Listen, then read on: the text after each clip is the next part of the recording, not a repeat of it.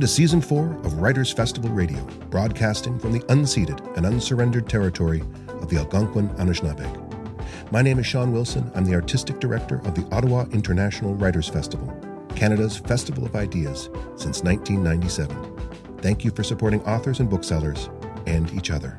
Today, on Episode 6, we're thrilled to be presenting a conversation with Jean Van Loon. Our host, David O'Meara, is one of my absolute favorite poets, an acclaimed playwright, and a dynamic organizer within Ottawa's poetry community.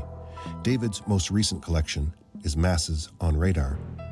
Now, let's turn it over to Dave, who will introduce us to today's guest, Jean Van Loon, and her new collection, Nuclear Family.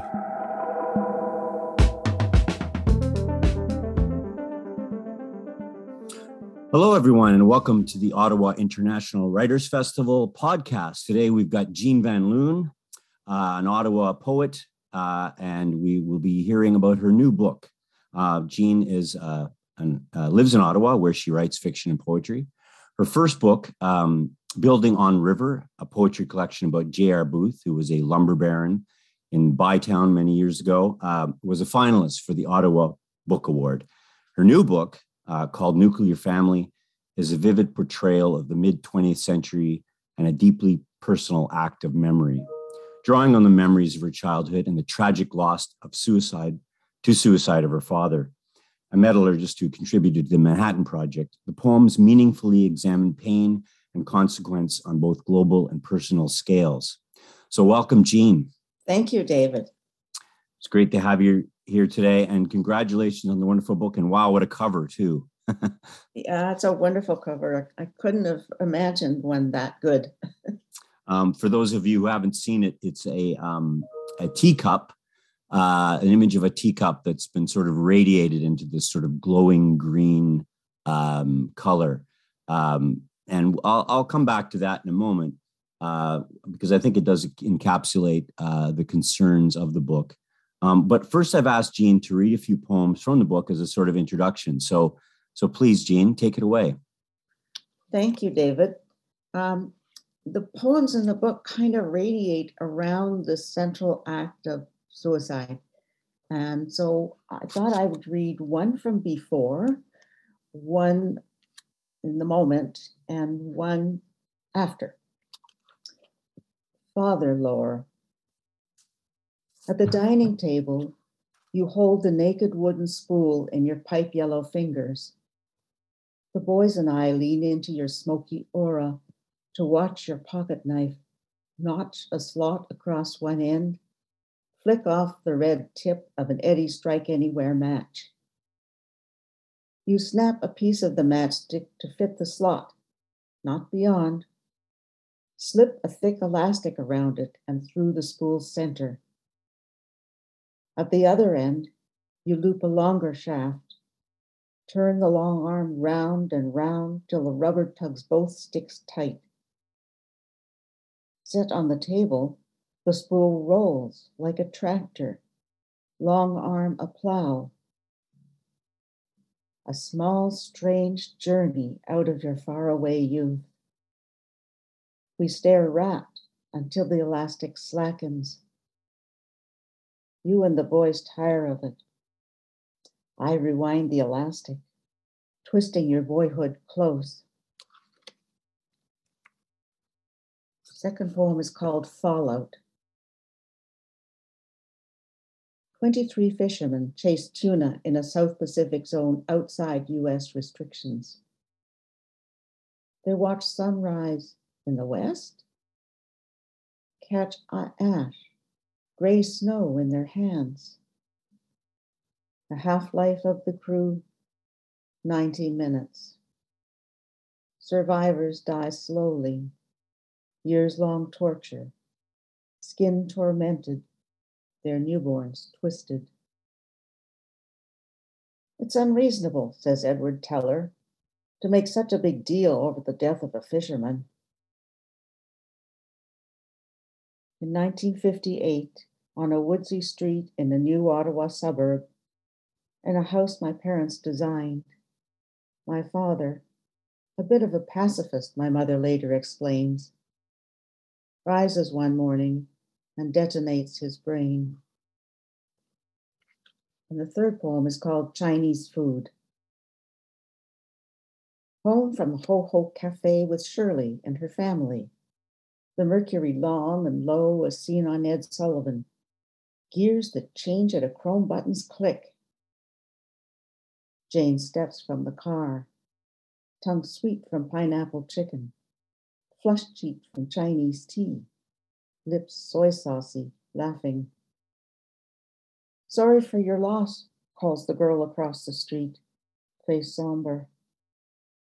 Jane's laugh cuts, short, frozen, between the car where nothing has changed and the house where nothing's the same. Thank you, Jean. Um, I think, yeah, the, those choice of readings really capture this sort of uh, several concerns in the book, and also, uh, you know, the, the the book has its as its central pivot. Um, well, your father and his act of suicide. Um, the book isn't just about your father; it's about time period and society. It's about reevaluations of family and technology. It's about loss and memory. Um, but it explores these things through the focus of your father and his role in the atomic energy program. Um, can you tell me about him a little?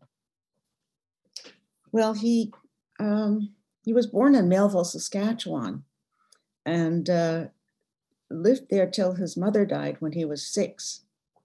At which time, uh, it was decided that he and his siblings should stay together and go and live with an aunt who lived in Winnipeg.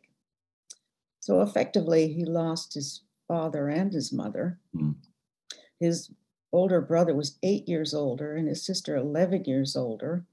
So he must have been pretty much on his own.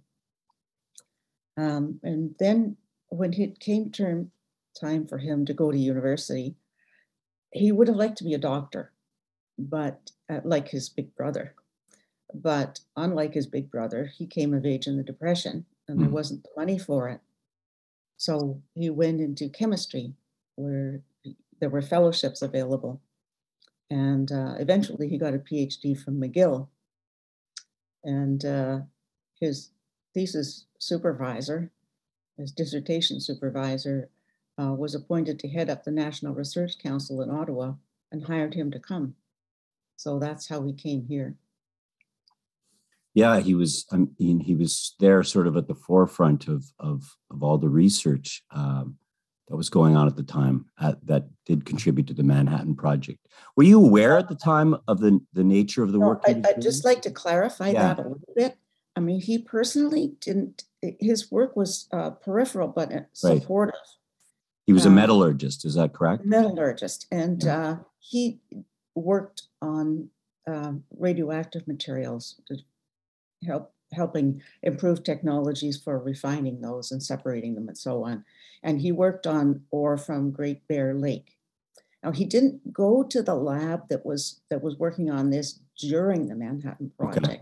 until two years after, but uh, Great Bear Lake continued to supply uh, uranium during the period of all this testing that went on from uh, the end of the Manhattan Project through the 50s.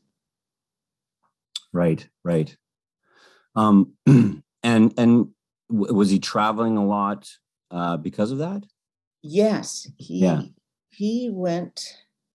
He traveled to Australia, South Africa, and of course to uh, Great Bear Lake, where he was once stranded for six weeks after his forecast time to be oh no because the spring breakup happened and right. he couldn't get out either on a float plane or a ski plane.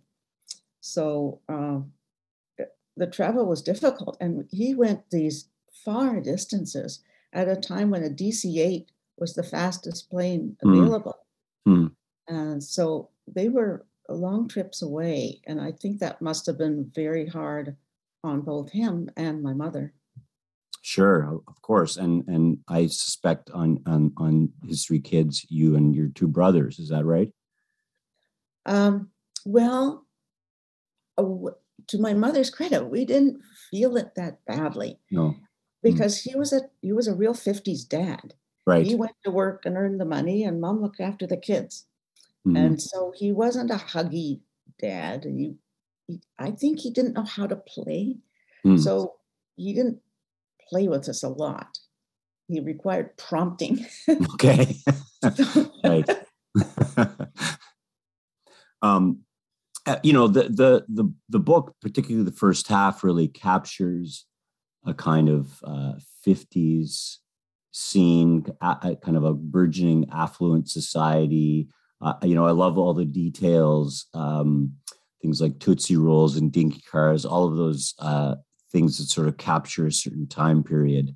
Um, when you were entering the book and writing about these poems, were you recalling this uh, stuff from memory, um, or or did you talk to people, or was it just something naturally that came out as you're working on the poems? it, it was pretty much from memory. Yeah. uh, when I got started writing it. Um, periodically, things come up in the media anyway, you know, on Facebook Mhm. about remember Tootsie Rolls, remember stuff like that. And so I, you know, there are little verifications there. But my memories of that time are quite vivid because of the age I was. Uh, at the age I was roller skating down Bank Street at rush hour, um, I was maybe eight or nine. And it's just the age when you're out exploring your neighborhood on your own, Mhm. and it all feels very vivid. Well, it comes across in the poems that way, certainly. Um, the as mentioned, the book kind of pivots on on your father's suicide. Um, I get the sense that he was a hard, you know, you you describe him uh, as a man of few words, or others have just had described him that way in the in the book. Um, you you note that you, there's no record of his reaction to Hiroshima, um, and this sort of central mystery of your father comes up in the book. Um, was this a was the, the book in some ways an attempt to try to understand who he was? Yes, you you got it. Um, after I finished the Booth book, hmm where I felt I had imagined myself into a man I'd never known, um, I thought, well, you know, I've always been curious about my father. Yeah. I thought maybe I can do the same thing, but he was not a public figure. And so there weren't pages of reminiscences when in the newspapers when he died. Yes, sure. So I I didn't have much to work with, so I it, I guess the book kind of veered to just trying to find meaning in in that central event in all of our lives. Sure. Um, and and it it it sort of um, it circles outward uh, on the effects of your family. Um, we also get a sense of the effect on your mother, which you explore in, in the second half of the book. Can you tell me a little bit about her?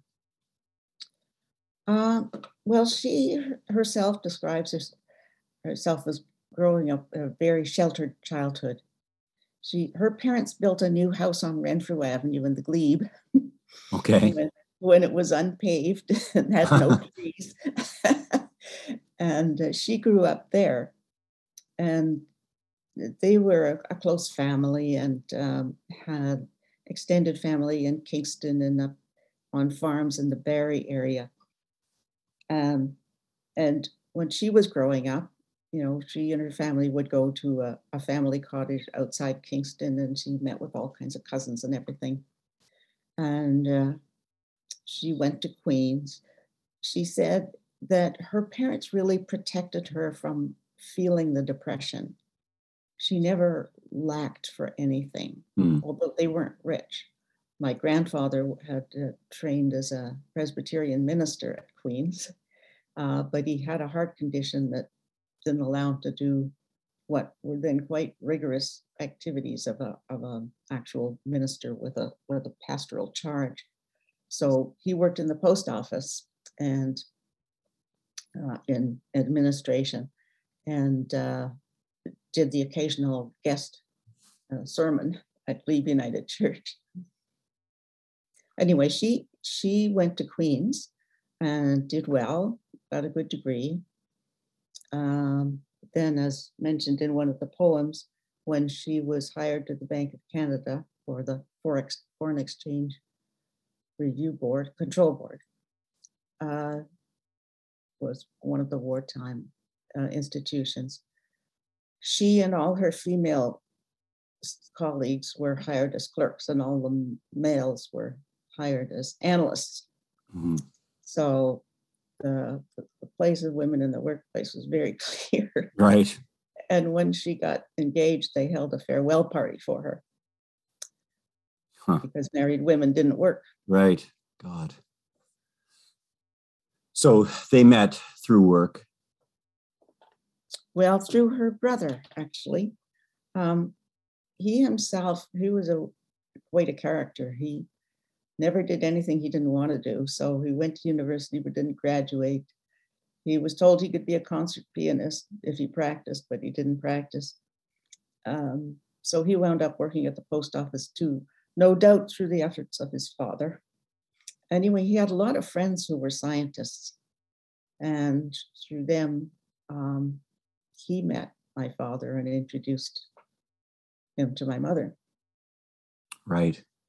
All these little stories. I mean, you capture, uh, you know, so many things in this book the relationships to the people the family members the you know the the parties um, all these things and and in the second half regarding your mother too you get the sense of how she was trying to maintain uh, a normalcy in the same way that you just said about how her parents tried to shield her from uh, you know the depression and that. Did you get did did you feel that way when you were when you were writing these poems that you were getting a clearer sense of that? Oh yeah. Well i was i was already pretty proud of her that for that mm-hmm. because she could have hit the bottle. She could have sat around feeling sorry for herself she could have married something someone totally inappropriate and made our lives a misery forevermore but she didn't she mm. saw what needed to be done and she went out and did it she got a job and she wound up having quite a good career.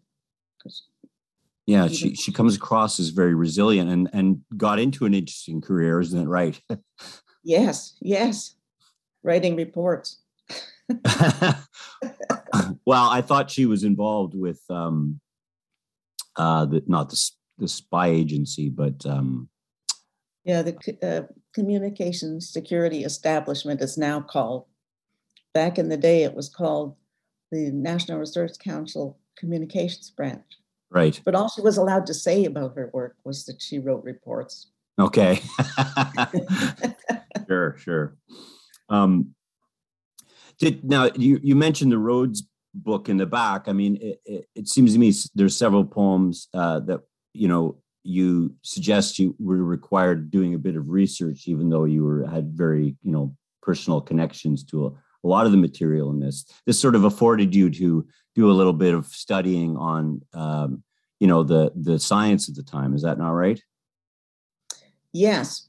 Now, don't ask me about that because I've gone back and studied it several times, but it doesn't stick. I'm the same with that kind of stuff. but it was fascinating to think what the Manhattan Project must have been like for the scientists involved. The intensity and the, the high powered intellects all working together cross disciplines. Uh, it was extraordinary. Mm-hmm. Um, I noticed that you used the you employed the use of uh, pseudonyms in the book. Uh, mm-hmm. Was that an attempt to create some emotional distance from the material? Yes. Um, initially, when I started to write these, I thought, uh, I can't do it was I. so I, I get, used the names Dick and Jane from the 1950s mm. readers. Um, and then I set it aside. I set it aside many times because it was hard. And uh, when I came back to it, I thought, if I'm going to do this, I have to be honest and I'm going to write I. but I was still hesitant about using anybody else's name. So I didn't. And when the manuscript went to McGill Queens, Allan Hepburn, the editor, said, You know, it gets pretty boring reading about I and mom and dad and my brothers. can't you use some, can't these people have names? so I went back to the Dick and Jane just for variety. Mm-hmm. But there were some poems that I still felt had to be I. So I kept the I in those. So I hope it's not confusing.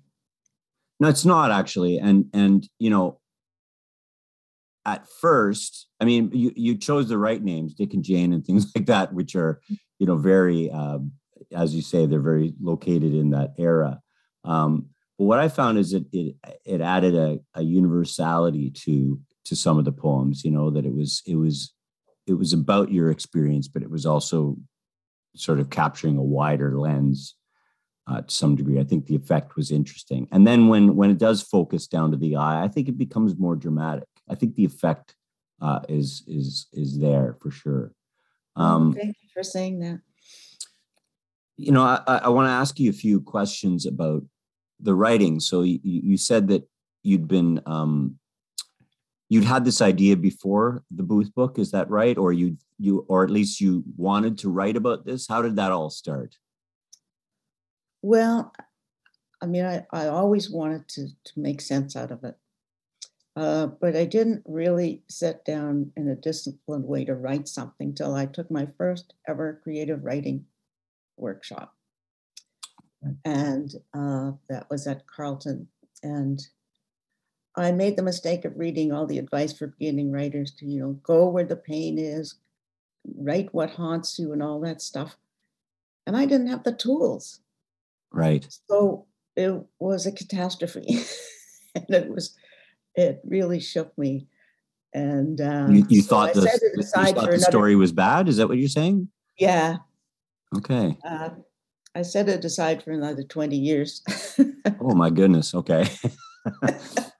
but then as i say after after the booth book um, i thought i could i could try using poetry and i long ago my husband said he liked my poems better than my stories. And um, in many ways i feel more comfortable with poetry than um, a, a complete narrative because i can just hit the high points. Right. Yeah it's a different it's a different focus isn't it? Mm-hmm. Do you feel like uh, writing the booth book prepared you to to write these poems? That you you know you said when you were talking about writing that story that you didn't have the tools. Do you feel like you know the the the, the writing of the booth book gave you confidence and led you into being able to tackle this? Yes i think so.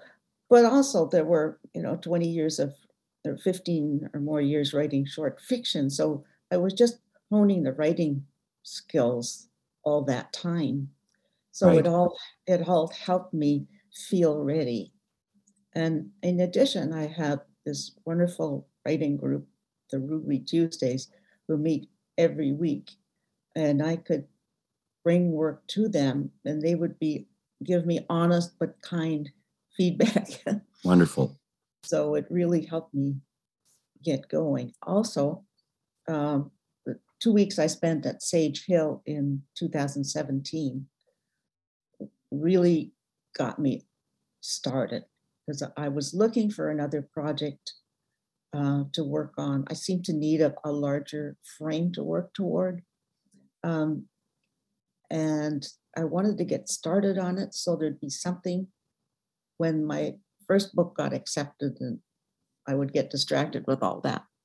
And so I went to Sage Hill and I just wrote down a brain spill uh, under the title They Came. And I, I described it in my application as uh, notes toward notes towards notes toward a poem. um, um, when I got there, now I'm having a mind blank. The wonderful poet who led that, just look it up. Anyway, he said, actually, I think it's very close to a poem. Okay. you just need to work. Tim Lilburn, Tim Lilburn. Okay. Yes. he said, "You just need to work on the anaphora, emphasize that a little bit more, and blah, blah. So uh, that gave me my first poem, and the extraordinary um, mood at that session uh, had me churning out poems about, you know, the early part from the early part of the book. Wow. So I mean, it really it, it really did start there. It's it it sort of uh, even though you've been thinking about it for a long time, those poems really came out It of that. gave me a, a, a real foundation uh, to build on. Wow, that's a that's a great testament to to writing retreats for sure. Mhm. but I mean, you know, the the thing about uh, a project too is it it often has a long, you know, uh, marination process of of you know sitting on things and thinking about uh, how one can approach them before before you can actually get started on it. Wouldn't you think? Yes, for sure. And so you you were from then on you were exclusively working on this project. How did you how did you find it? Did it differ from your experience with writing the booth thing? I'm thinking, uh, you know, because of the personal nature of this book, it must have had a different feel for you and its different challenges as well. Yes, it, it certainly did. Um, the Booth book, it was it was fun. Mhm, right. and uh, often this wasn't fun to write. I'm, I'm proud of what it is, but it at times it was extremely difficult. And at one point, I, I think another theme of the book is not talking about this enormous event Right. In our family, we never talked about it.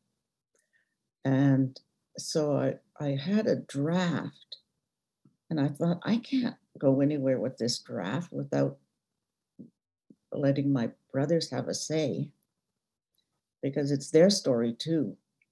Sure. I was going to ask you about that. Did did you show it to them? I showed it to them. And one brother said, It's great. I thought, now what does that mean? Because he's a person who's a, Right. a man of few words, also. Uh-huh, uh-huh. um, but then he said he'd send it to all his kids because he had No never kidding. talked to them about it. So I thought, okay, that's all right. Yeah. The other brother, I heard nothing. I heard nothing. I thought, oh God. I told him that it's painful stuff. He might not even uh, want to read it, and then that would be okay. But and so I didn't want to prod. I didn't want to push him. Um, and then he sent me an email saying, "Could you send that thing again?" Okay. I sent it to him. And he too sent it to all his kids. Wow. And there was such an outpouring from him of stuff I had never heard before that was shocking and really upsetting. Right. Uh, and so, you know, after that, the book was modified. And um, my other brother, he he corrected some things for me that were important. And um, so, you know, it was it, it was enormously satisfying. And they both said how glad they are that I wrote this. Wow. It's as if they have felt seen. hmm And it almost seems like them giving it to their kids was a way of them being able to talk about it with the kids that maybe they weren't able to. Yes. Wow. Um, you know, one of the the powerful things about the book is it doesn't draw any conclusions on anything. It it it, it presents the stories and the the atmosphere of the times uh, very vividly, but without you know making any kind of philosophical or moral uh, you know template on on the material. Um, do you think writing this book allowed you to at least process to some degree, um, or bring you to some realization about about what happened? Yeah, I mean, I don't think anyone will ever understand why. Mm-hmm. And I don't think there's ever, for a suicide, one reason. I think there are a number of factors that come together, and the person is then not able to um, withstand the la- the next stress. All right. And uh, so, yeah, well, it, I learned a lot living through that experience. Sure. Um, that there are things you can't change. And if you spend your time grieving or raging about those things, you're not going to harm anyone but yourself. So you need to learn, manage how you respond to it. And uh, that's been useful many times. Sure. um, yeah, it, the more I learned, the more complicated it all seemed to me, and the less um, susceptible or to judgment. Sure. So, and that that comes across in the collection. Um, I think we can leave it there. I, I, I you know, it's such a, um, it's a powerful portrait of people, uh, people in your family, your parents, uh, the people around you, the the times itself, and and it really it really captures the age too. Um, it's a wonderful read. So congratulations again, and thank you for uh, talking to me today about the book. Well, thank you so much for your interesting questions. I really enjoyed talking to you. That was David O'Meara in conversation with Jean Van Loon about her new collection, Nuclear Family. Thanks to all our patrons, volunteers, and donors, and thanks to the Government of Canada, the Government of Ontario, the City of Ottawa, the Ontario Arts Council, the Canada Council for the Arts, Ottawa Public Library, Carleton University, and CBC for their ongoing support. This podcast is produced by Aaron Flynn, original music and sound engineering by Mike Dubé. Kira Harris is our program director, and I'm Sean Wilson. Thank you for listening.